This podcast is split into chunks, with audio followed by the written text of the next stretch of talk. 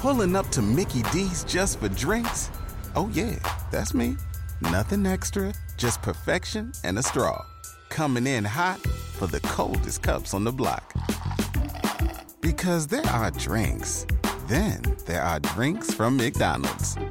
Mix things up with any size lemonade or sweet tea for $1.49. Perfect with our classic fries. Price and participation may vary, cannot be combined with any other offer. Ba da ba ba ba. From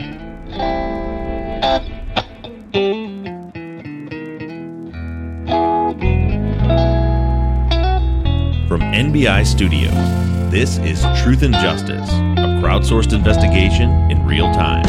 I'm Bob Ruff.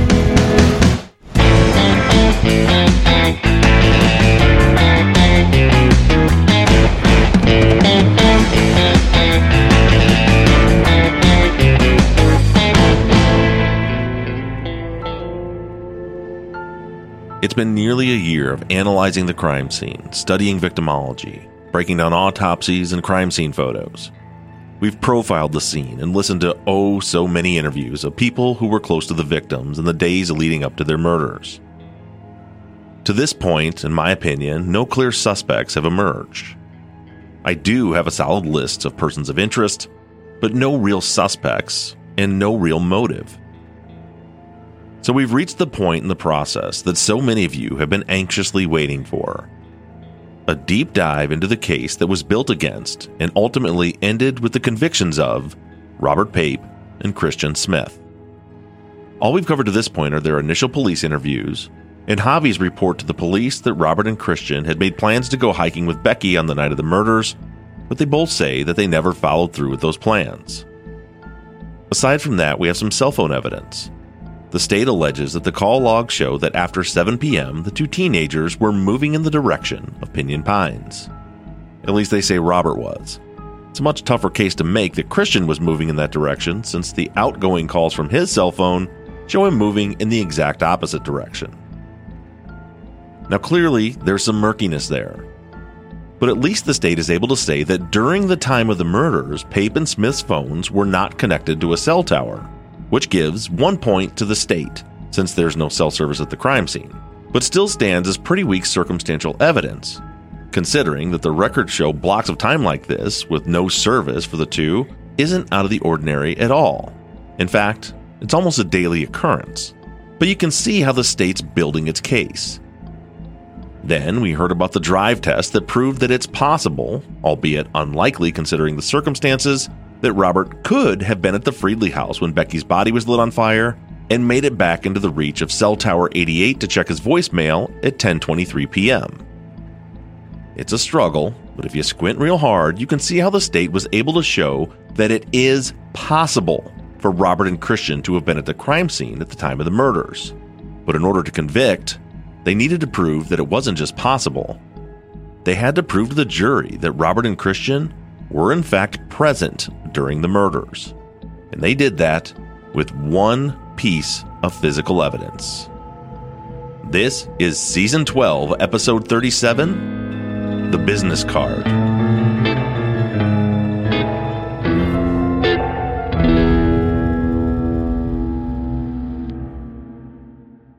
Texas Ranger James Holland is a legendary interrogator. They call him the serial killer whisperer. You can't hide those indications. And that's why yesterday I knew that he did it. But now, shocking interrogation tapes reveal how the super cop really operates. And that's why they asked me to come in because I'm special. From Something Else, The Marshall Project, and Sony Music Entertainment, this is Smokescreen. Just say you're sorry.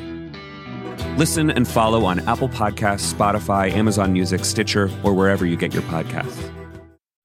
Say goodbye to the dish and hello to Sky Stream, the new way to get Sky over Wi Fi. So you can get unmissable Sky shows like The Last of Us and Succession, as well as Netflix and Discovery Plus, and loads more, all in one subscription for £26 a month. Oh, and next day delivery with no upfront fee. Sky Stream, TV simplified. Head to sky.com. Requires Sky SkyStream and broadband minimum speed 10 megabits per second. 18 month minimum term. Cut-off times apply for next day delivery. Excludes bank holiday. 18 plus. Terms apply.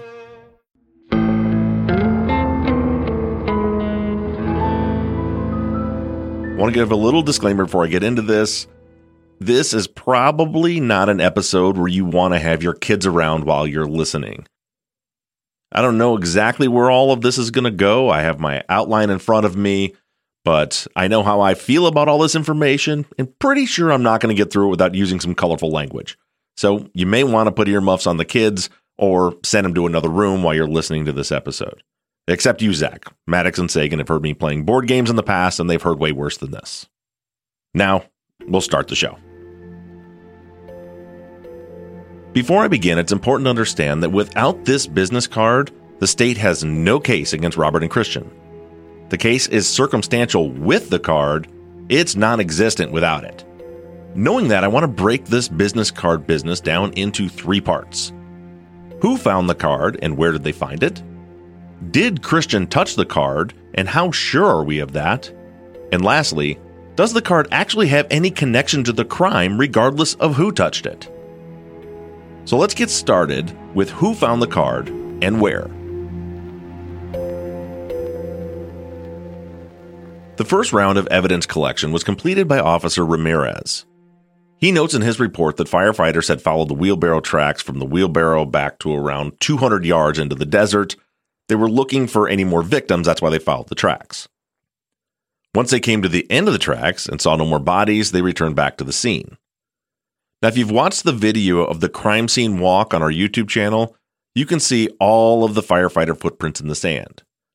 If you do watch it, take note of how deep and easily distinguishable those tracks are. The tracks that were made two days before the video was recorded by the investigators and the firefighters. Then, look through the crime scene photos of the footprints that are supposedly connected to the murders. You would never guess that the tennis shoe prints that were supposedly made during the murders were made there hours before the firefighter boot prints and the investigator boot prints were made. Ramirez collects all the evidence he can find in the early morning hours of September 18th, which amounts to a total of 15 items. A fluid sample from the wheelbarrow, both wheelbarrow handles, which he cut off to collect, which I'm sorry has to be one of the biggest bonehead moves I've ever seen on a crime scene. He literally left a wheelbarrow full of evidence behind and just took the handles. He also collected a bottle of lighter fluid, a box of matches, a 357 revolver found in the house, a 9mm pistol found in the house, two rifles found in the house, and six gas cans. Now, what you don't see on the list was a business card, which I guess is fair because it was dark when he started his investigation and it was nowhere near the actual crime scene.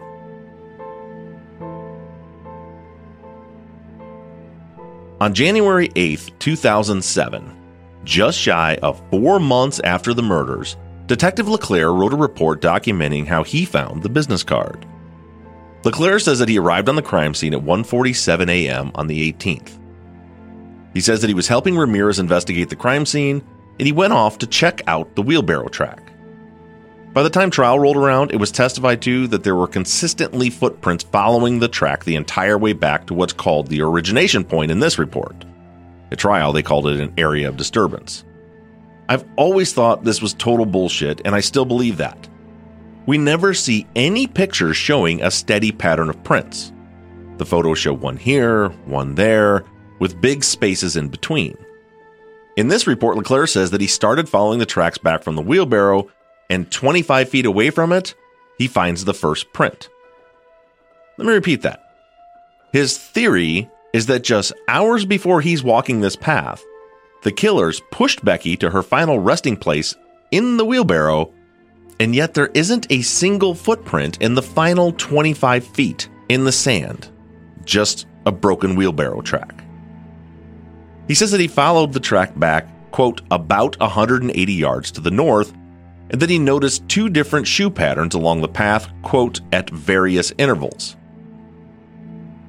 One pattern was present in the first 100 yards, then the second for the last 80 yards up to the origination point. And again, that distance is estimated because no one bothered to get a GPS waypoint, use a measuring wheel, or even take a picture with the house or a landmark in the background for orientation purposes. I'll also point out that at trial, it was testified that this origination point was between 200 and 800 yards. So who the hell knows?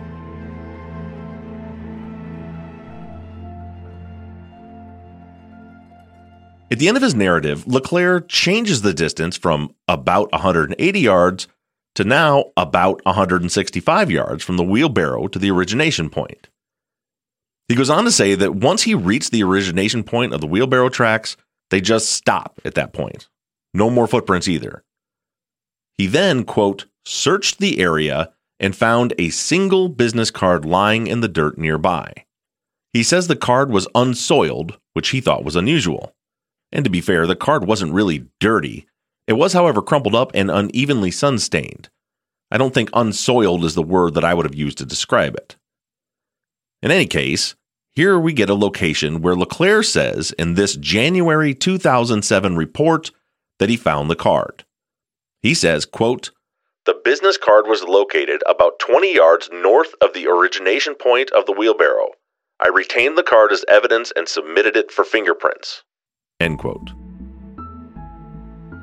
Sounds pretty straightforward, right? Oh, let me tell you what. It's pretty fucking far from straightforward. Now, if you're one of those folks that already has your mind made up that these guys are guilty and you don't want to be bothered with facts that could make a reasonable person question themselves, it's probably a good time to plug your ears.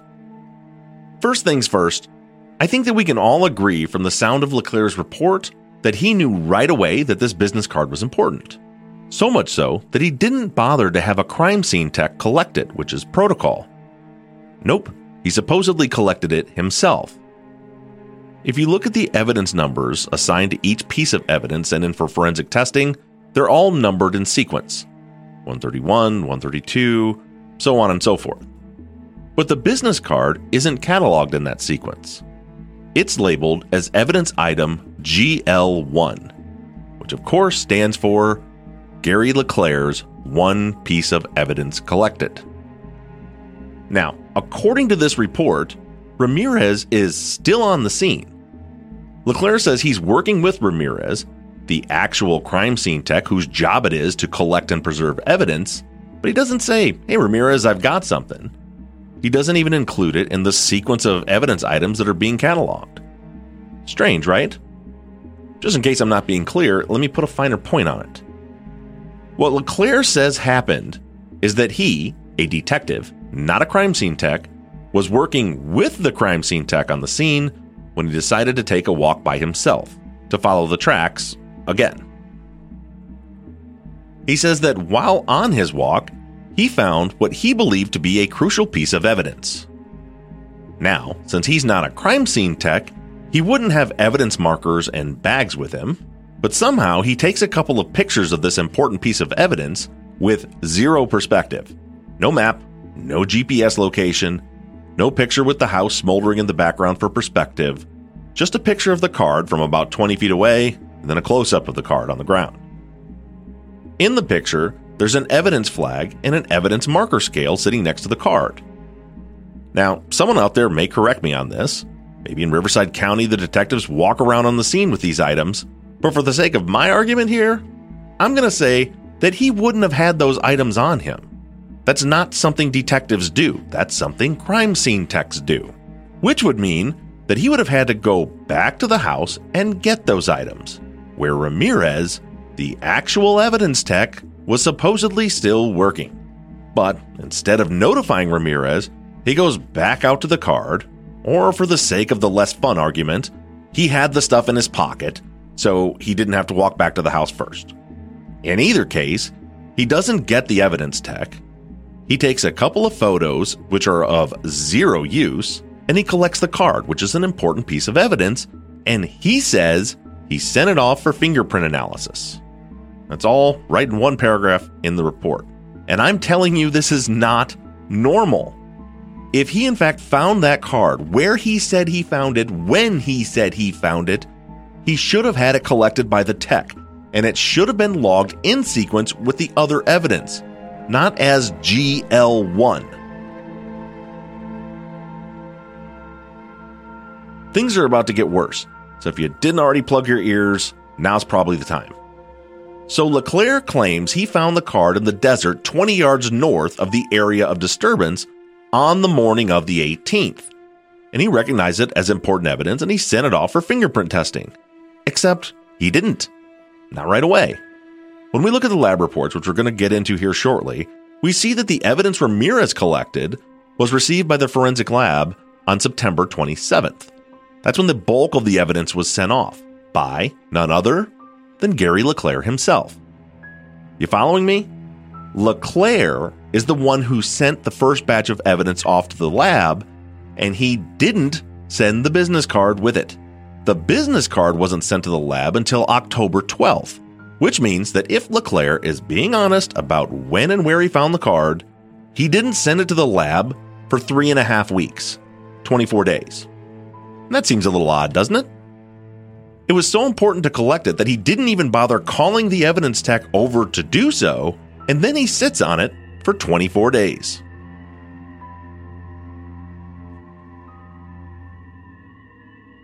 Let me just be crystal clear here. What I'm saying is that I personally don't believe that LeClaire found that card in the desert at all, much less on the morning of the murders. I don't believe that he went wandering off by himself, found the card, collected it himself, and didn't document its exact location. My personal hypothesis is that the reason we don't see the smoldering house in the background of pictures for perspective, which would have been smart, is because the house was already torn down by the time he went out there to take that picture. I do not believe that he would have waited 24 days to send it off to the lab if he had found it on day one. And things get even worse when we look at his interview with Marie Widman, the woman whose name is actually on the card. Guess when he interviews the woman whose name was on this critical piece of evidence? November 17th. Didn't have a hard time tracking her down. Her fucking phone number was on the card, along with her email. But he waits two months to call her. I'm sorry, but there is no freaking way that he had that card from Jump Street and waited two months to call Widman. No way in hell. So, this is what makes sense to me. There is a scenario where it is normal for a detective to collect evidence rather than a crime scene tech, and that is if someone gives it to them rather than it being found on a crime scene. See, the detectives are the ones that are out beating the street after the crime scene investigation. They're the ones that are talking to witnesses, giving people their card. They're the point of contact. So let's think back to all the people we heard LeClaire talk to. Pretty much all the teenagers, right? You guys were all sick of hearing him do all these interviews. He was out talking to all those teenagers in those first couple of weeks. And in those interviews, we heard from several people that folks were going up to the crime scene after the police cleared to pick through the rubble. We heard that from some family members, from some friends, Javier, Bo Nash, his group. They were all going up there to sift through the rubble. Well, what if one of those witnesses actually found the card laying on the property, or, say, around the dumpster, and turned it over to LeClaire?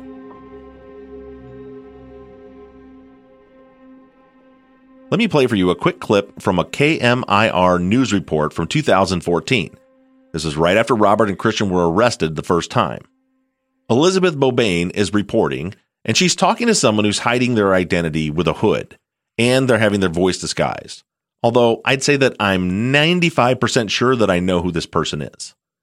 But in this conversation, this source is telling Elizabeth that he and some friends were up at the crime scene sifting through the rubble, and they found a few things right before this clip that you're about to hear, he was saying that Javier was one of the group that was up there and that he kept a marijuana pipe shaped like an elephant.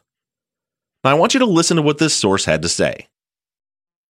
Because evidently they were good friends and he just disappeared. And that pipe wasn't the only thing the group found. They also discovered a business card, which they eventually turned over to police. Maybe it was on a trail, maybe it was but it was definitely outside of the house. It wasn't anywhere inside the house, on the property.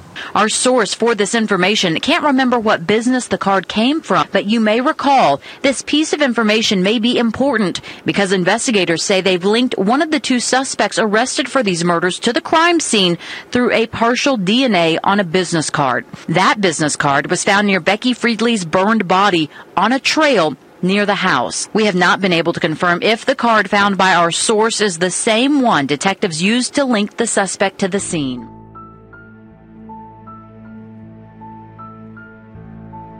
The sheriff's department wouldn't confirm or deny if the card that this witness says they found and turned over to police is the same card that LeClaire claims to have found in the desert on the morning of the 18th. But what I can tell you is that there aren't two business cards in the evidence file.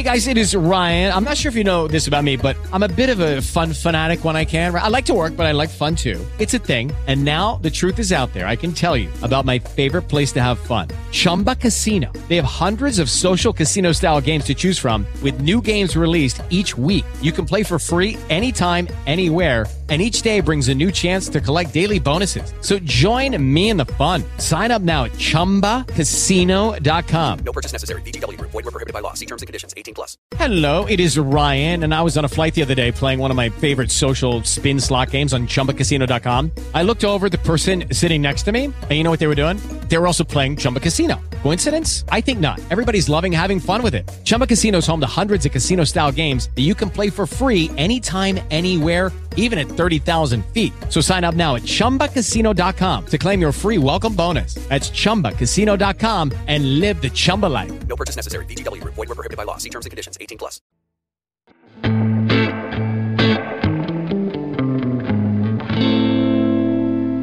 At this point, I think it's fair to say that it's highly questionable whether the business card was even found in the desert at all. It could just as easily have been found in the pile of trash by the dumpster days later. But with a pin put in that, let's move on to the ID that was made on the card. As most of you know, in the 2018 trial, it was testified that Christian Smith's DNA and fingerprints were found on the business card. It was, in fact, the linchpin of the state's case. Without that ID, the prosecution had absolutely no way to connect Robert and Christian to the crime scene or the crime itself. But at best, they could show that it could be possible for them to have been there but the business card puts them there, or at least that's what they say it does.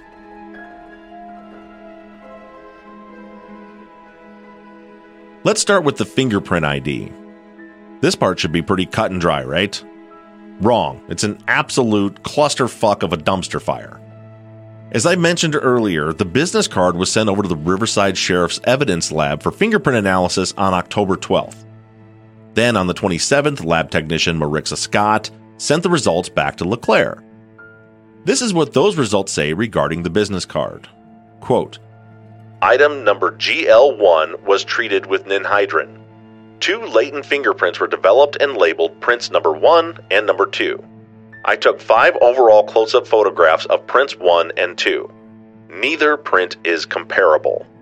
End quote. So here's our first attempt at identifying the prints on the card. The tech used ninhydrin to develop the prints. It's a chemical that attaches to amino acids and proteins and causes them to turn a dark purple color. And that's what you're looking for when you develop fingerprints. If you were to look at the pads of your fingertips under a microscope, you'd see that the tiny ridges that make up your fingerprint are actually full of teeny tiny little pores. Those pores secrete oil.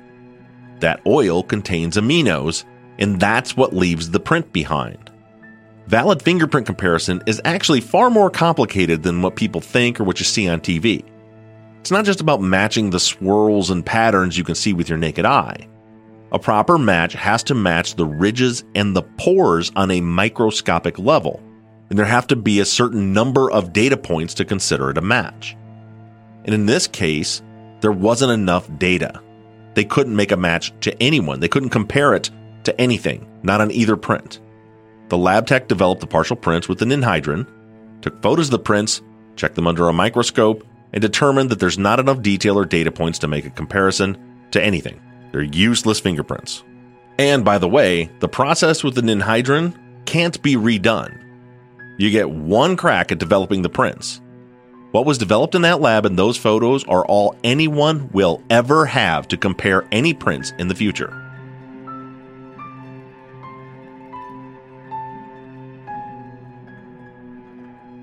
So in October of 2006, LeClaire had nothing. The prints in the card had been developed, and there was not enough detail or data points to make a comparison with them. So, obviously, a year later, the district attorney's office wanted to try again. By this point, Robert and Christian were their suspects, but as I mentioned, they had no actual case against them. So on October 22nd of 2007, so now a year later, Assistant District Attorney Bill Mitchell sent the fingerprints that had been developed by technician Scott a year prior, along with newly obtained print cards from Robert and Christian, back to the lab for comparison. And he also sent along a print card containing Bo Nash's fingerprints for good measure. We'll get into more about Bo in another episode. This time we have a new examiner, same lab, different examiner, Yolanda Pina Perez. She re examined the fingerprints from the card and determined that print number two did not have enough detail or data points to make any comparison. So she agreed with the previous technician's conclusion on that one. But she did determine that print number one did have enough data points for a comparison. And so, as requested, she compared it to Robert and Christian's fingerprints as well as Bo's. Quote, I then compared the impression on number 231319, print number 1, and determined that the impression does not match Mr. Smith, Mr. Nash, or Mr. Pape. My findings were verified by a second examiner, forensic technician Jennifer Sniff, who works in this office. End quote. You can't make this shit up, people. I actually wish I was joking, but this gets worse. Just to recap where we're at right now, in 2006, the prints were developed and determined to be not of comparable quality. Then, a year later, in 2007, a second and third technician took a closer look and both confirmed that print number two is not of comparable quality, and they concluded that print number one is of comparable quality, and it definitely did not come from Robert or Christian. And this is actually extremely problematic for the state because the DNA testing that I'm going to tell you about here shortly came from those prints. After the prints were developed with the ninhydrin, which identified where the aminos were located, those prints were swabbed and sent for DNA testing. And I've already told you that by trial time, it was determined that the aminos that created those fingerprints were supposedly a match to Christian Smith, which is pretty fucking weird considering two lab technicians just confirmed that at least one of those prints isn't his.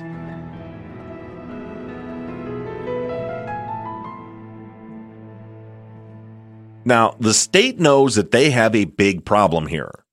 Once the DNA results were in, they had to somehow figure out how to convince a jury that DNA taken from a fingerprint matches someone who we know didn't make the fucking fingerprint. So, how did they handle that? Well, they just sent the prints to another lab in 2018, right before the trial.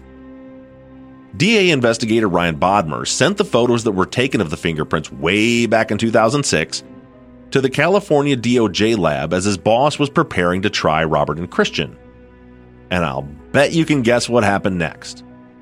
Miraculously, the California DOJ lab examined the photos that had already been examined by three other qualified technicians, and they concluded the following quote, Two latent impressions relative to this case have been identified as being made by Christian Smith. End quote. Yep, like I said, you can't make this shit up. On the eve of the trial, a fourth technician looked at those 12 year old photos and determined everyone else got it wrong. Print number two now has plenty of data points, even though three other technicians said that it didn't. And guess what? It matches Christian. And that's bad enough.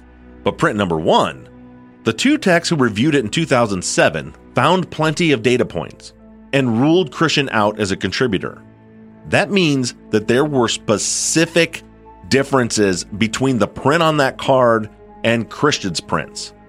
That is a huge deal. They're not just saying like they couldn't line them up right. There were specific microscopic data points that proved that Christian didn't make that print in 2007, but somehow, abracadabra, now both prints are a perfect match to Christian Smith. That's how Robert and Christian were convicted. Without that match, the state could not make the argument at trial that it was his DNA on the card, which was just as problematic.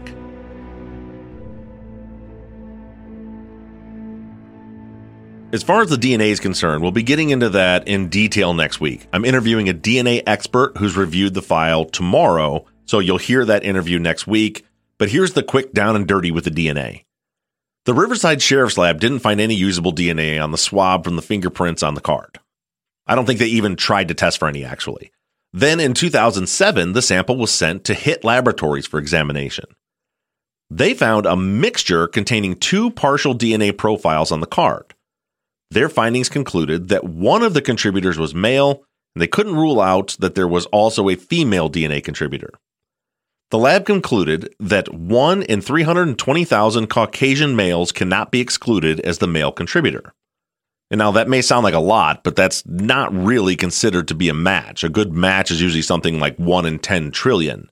But in this case, in this examination and these results, Christian could not be ruled out as a possible contributor.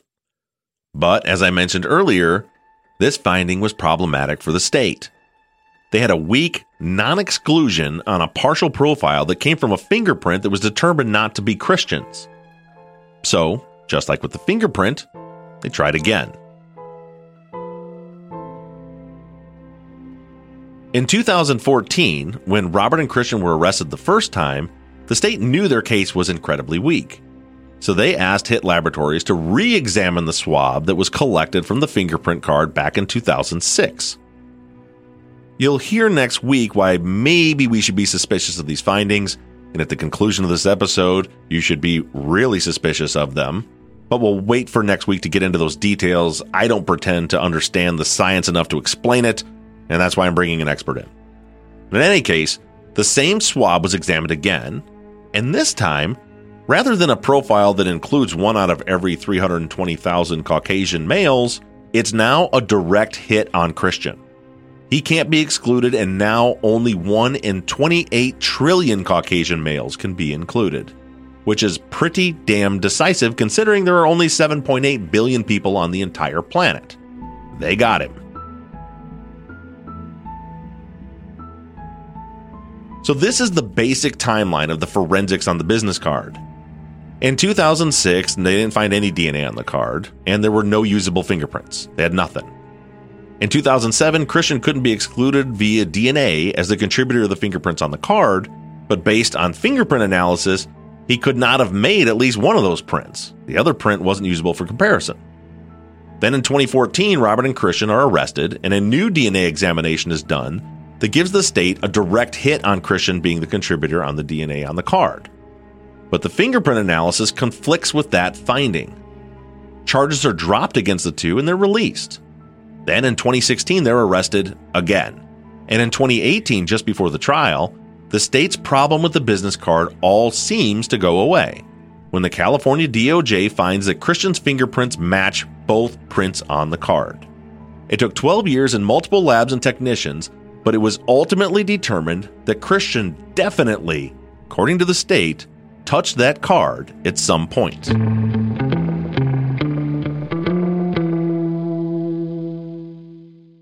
With LuckyLand Slots, you can get lucky just about anywhere. Dearly beloved, we are gathered here today to. Has anyone seen the bride and groom? Sorry, sorry, we're here. We were getting lucky in the limo and we lost track of time. No, Lucky Land Casino, with cash prizes that add up quicker than a guest registry. In that case, I pronounce you lucky. Play for free at LuckyLandSlots.com. Daily bonuses are waiting. No purchase necessary. Void where prohibited by law. 18 plus. Terms and conditions apply. See website for details. Okay, round two. Name something that's not boring. A laundry? Ooh, a book club. Computer solitaire, huh? Ah, oh, sorry. We were looking for Chumba Casino. That's right. ChumbaCasino.com has over 100 casino style games. Join today and play for free for your chance to redeem some serious prizes. ChumbaCasino.com. No purchase necessary. Full prohibited by law. 18 plus terms and conditions apply. See website for details.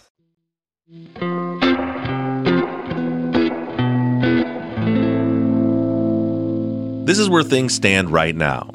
I have zero confidence that LeClaire found the business card at the crime scene on the 18th.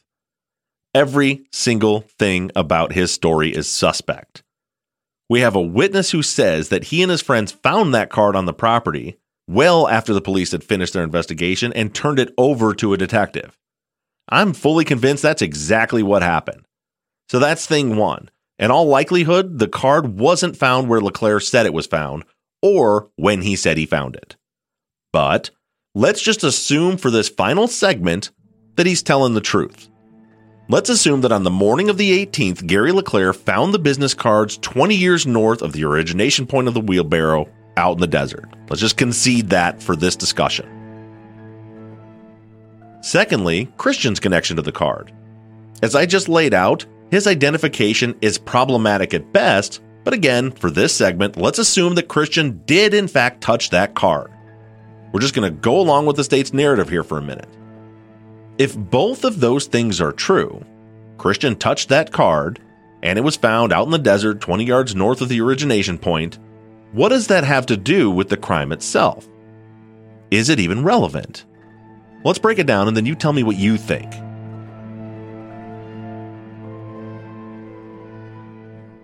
First things first, do I believe Christian could have touched that card at some point? Sure, it's possible. In Mary Widman's interview, she explained that those cards were passed out by lots of people. They were readily available at the Catholic churches that Robert, his mother, and even sometimes Christian attended. So, yeah, he could have touched it at some point. He could have touched one at the church. He could have touched one at Robert's house. Who knows? It's possible he touched it. So, again, let's just forget about all the problems with the ID for now and just stipulate for now that Christian touched that card. So, let's take a look at LeClaire's statement about the location of the card. He says that he found it about 20 yards north of the area of origin, later renamed the area of disturbance at trial.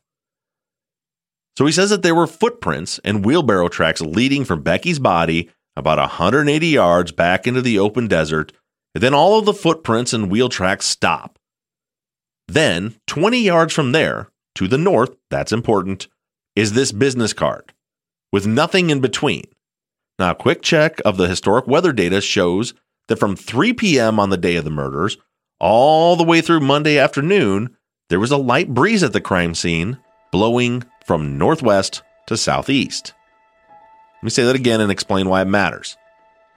For a 24 hour period beginning before the murders and ending well after LeClaire collected the card, the wind was blowing out of the north between 4 and 8 miles an hour, from north to south. And the card was found 20 yards north of the origination point of the wheelbarrow tracks and footprints. So, how did it get there?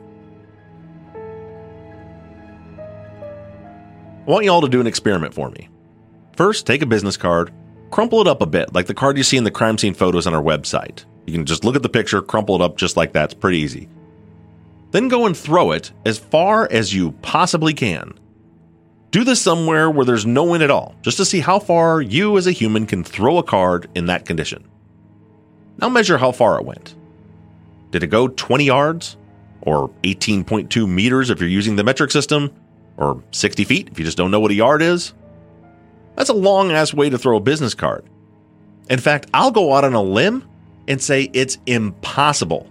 The furthest I was able to achieve was 12 feet out in my barn, and I crumpled the card exactly how it looks in the picture from the crime scene. The point is that somehow the card made it 60 feet to the north of the last place where people stood, but it couldn't have been thrown that far. So, how did it get there? Well, you might say wind, but the wind was blowing the wrong direction. You think throwing the card in your garage was tough? Go outside and throw it into the wind and see how well you do. While I was writing this, I noticed that there's exactly a 4 mile per hour wind out of the northeast of my house right now. So I just went out, took the opportunity, went outside with my dog to see how far I could throw it. I actually videoed the process and I'll post it on social media today for you guys to see. I'm traveling today when you're hearing this, so at some point I'll get it out there, but you'll see it. The idea that that card could have traveled 20 yards against the wind is absolutely preposterous. It's ridiculous. So, one of two things is going on here. Either I'm right and LeClaire is completely full of shit, in which case his lack of attention to detail screwed him over bad. And this would be very much akin to Detective MacGillivary misreading the cell phone data and having Jay Wilde say that he went to McDonald's in his statement. I would guess that old Gary didn't look into the weather data, and if he was planning the card, he thought he had better put it out beyond where he knew Ramirez had already looked, so he went north, not realizing that it's impossible for the card to have landed north of the point of origination. Now, the other scenario is if we're stipulating that LeClaire is telling the truth, then the card would have had to found its way out into the desert well before the murders occurred. Days before.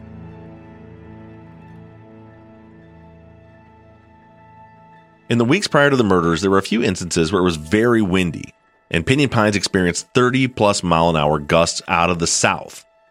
Now, that kind of wind certainly could blow a business card off a trash heap by the house and carry it north into the desert. Unfortunately for the state, they have a very tight and specific window to deal with. Becky made her last call around 7:40 p.m. on Sunday night, and LeClaire says that he found the card on Monday morning. During that window, there were only winds out of the north, and I'm comfortable saying that it was 100% impossible for that card to have traveled 20 yards north of any human activity to the place where he found it, which means he either lied about where he found it or the card blew out there days before the murders when they had those southerly winds.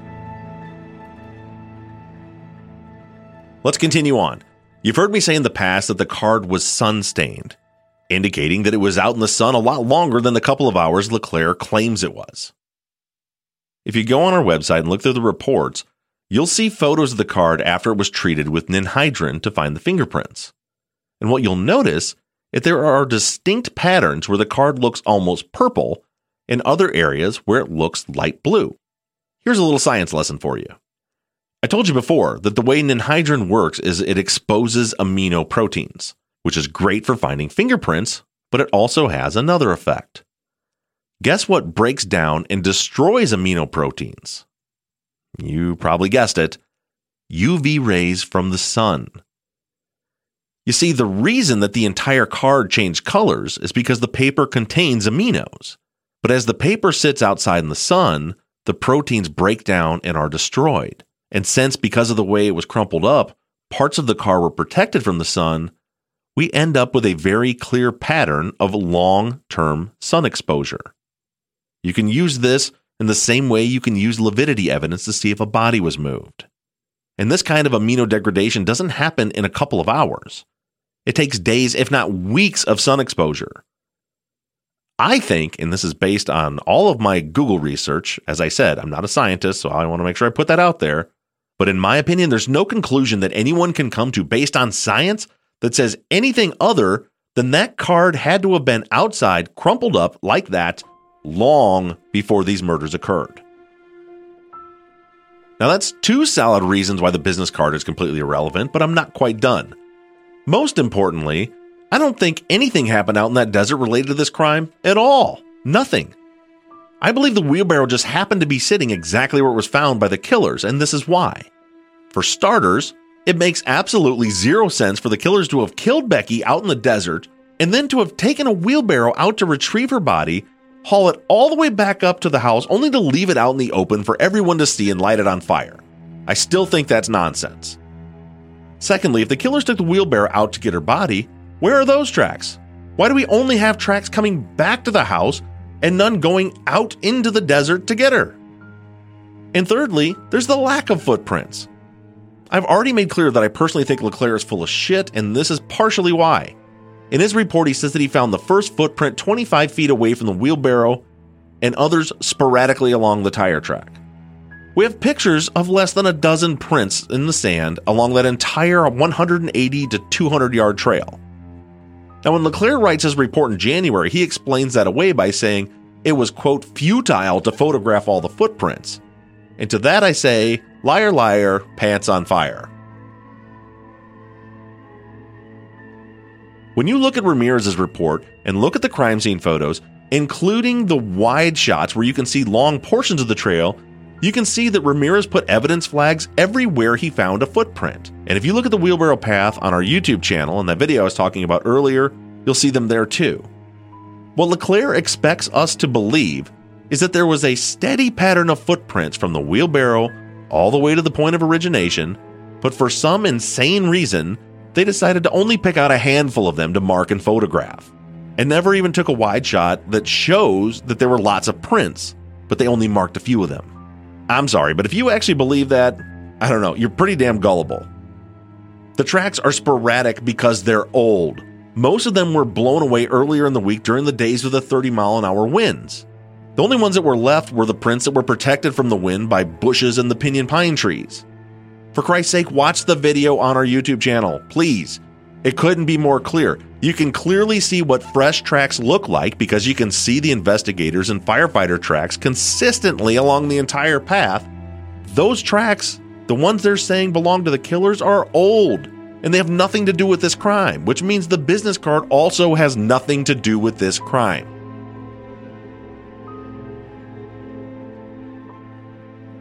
Lastly, we have the DNA results. Most of you don't know this, but in one of the many rounds of DNA testing, Vicky's DNA was found on the wheelbarrow handle. So the big question, who pushed the wheelbarrow to that location? Well, looks like it was probably Vicky. And to close things out, I want to read to you a section of one of the DNA reports that puts all of this into great perspective. If you haven't already, you're really going to want to earmuff the kids right now. For the last nine months, we've been dealing with the same old pathetic group of keyboard warriors that go on and on about this business card. They go on about it on social media. They monopolize our YouTube chat, going on about how important this stupid card is. The Riverside District Attorney's Office spent 12 years and who knows how much money desperately trying to connect this card to Robert or Christian. And for those of you who truly care about truth and justice, I want you to understand that all of those people had all of the information that I just shared with you the entire time. And if you really want a deep look into the level of their integrity, listen to this. Both of these excerpts are taken from the February 2015 report from Sorenson Forensics. First up is the business card. Let me read what Sorenson Forensics said about the business card when they sent it to yet another lab that I didn't mention earlier, trying to get a better match on Christian. Quote, a mixture of YSTR DNA profiles from two male contributors was obtained from this item. The major YSTR DNA profile obtained is suitable for exclusionary purposes only. The minor YSTR DNA profile obtained is suitable for exclusionary purposes only. Robert Pape is excluded as the source of the major YSTR DNA profile obtained no meaningful comparison can be made between the minor YSTR DNA profile obtained and Robert Pape. Now, listen to this part. No meaningful comparison can be made between the major YSTR DNA profile obtained and Christian Smith. And then lastly, Christian Smith is excluded as the source of the minor YSTR DNA profile obtained. You heard that right. While Hit Laboratories claims that Christian is a 1 in 28 trillion match to the DNA on the business card, Sorenson in 2015 says that he is in fact excluded as a contributor completely. How can there be that big of discrepancy from one lab to another? One says 1 in 28 trillion, one says completely excluded. There are so many questions surrounding that business card that I can't even count them. We have conflicting lab results, and none of it really matters because there's zero evidence the card has any actual connection to the murders anyway. But one thing we know for sure is that someone picked Becky up and put her in that wheelbarrow. Someone pulled her shoe off in a struggle and pulled her sock halfway down her foot. That is relevant and there is no question that her sock is directly connected to this murder. And so now listen to this paragraph that the district attorney, the detectives, and the internet trolls have had this entire time. Quote Item 5 Becky's sock. A mixture of DNA profiles from a minimum of two contributors, at least one of which genetically types as male, was obtained from this item the mixture is suitable for comparison. Robert Pape and Christian Smith are excluded as possible contributors to this mixture. A mixture of YSTR DNA profiles from a minimum of three male contributors was obtained from this item. The major YSTR DNA profile obtained is attributable to unknown male number 1 and is suitable for comparison.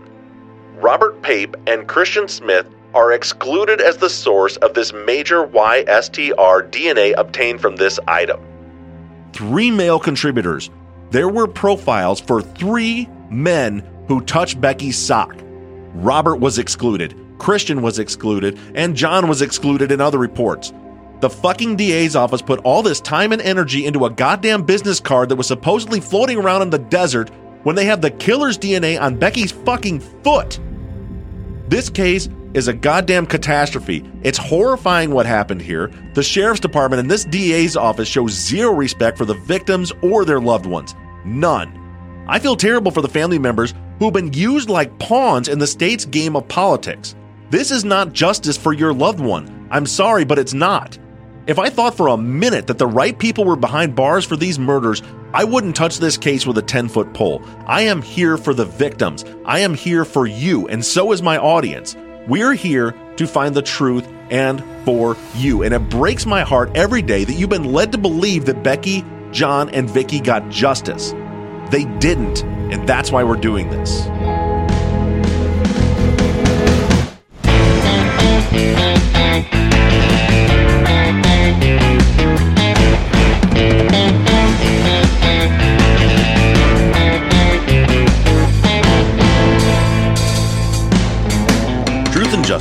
NBI Studios production and is distributed by Wondery. Edited by Kelly Barons Brink and sound engineered by Shane Yoder. All music for the show was created, composed, and scored by PutThemInASong.com, who also mixed and mastered this episode. All of our fonts across all of our logos and banners were created by Tate Krupa of Red Swan Graphic Design, and you can find more of Tate's work on Etsy. Thank you to Katie Ross of CreatedInTandem.com for designing, creating, managing, and maintaining our website. truthandjusticepod.com, where you can view all photos and documents discussed in every episode. And a big thank you to our transcription team Pamela Westby, Kathy McElhaney, Kaywood Yomnick, Ginger Fiola, Erica Cantor, Danielle Rohr, Jennifer Ford, Courtney Wimberly, and Melissa Cardenas. And as always, thank you to all of you for all of your engagement and support. If you like the show and you'd like to support us, you can do so in several ways. To financially support the show, the best thing you can do is just go to patreon.com slash truth and justice. You'll not only be supporting the show, but you'll get something in return. On Patreon, you can pledge as little as $3 a month, and we have reward levels. For just $5 a month, you get access to ad free versions of all of our episodes and behind the scenes bonus video content every week. Then other reward levels include t shirts, hats, and even the opportunity to co host one of our Friday follow up episodes. Just go to patreon.com slash truth and justice. You can also do us a huge favor by going to iTunes and leaving us a five star rating and review. And lastly, you can always support us by supporting the brands that sponsor this program. If you have a new case that you'd like us to consider for future seasons, you can submit your cases on our website, truthandjusticepod.com. Just click on the case submission button and fill out the form. And the most important thing that you can do is to engage in our investigations. You can keep in touch with us through our email at theories at truthandjusticepod.com. You can like our Facebook page or join in on the conversation on the Truth and Justice Podcast fans page on Facebook. And for all you tweeters out there, you can connect with us on Twitter at Truth Justice Pod. And I can be found personally on all forms of social media at Bob Ruff Truth. And don't forget that we always have our 24 7 voicemail line open for questions, comments, or tips on our cases. That phone number is 269 224 2833. However, you do it, stay engaged, stay in touch. But as for now, I'm signing off. I'm Bob Ruff, and this has been Truth and Justice.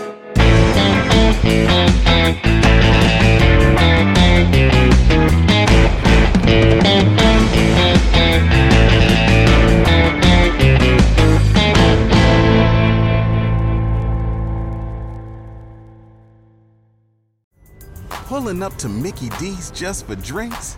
Oh, yeah, that's me. Nothing extra, just perfection and a straw. Coming in hot for the coldest cups on the block. Because there are drinks, then there are drinks from McDonald's. Mix things up with any size lemonade or sweet tea for $1.49. Perfect with our classic fries. Price and participation may vary, cannot be combined with any other offer. Ba da ba ba ba.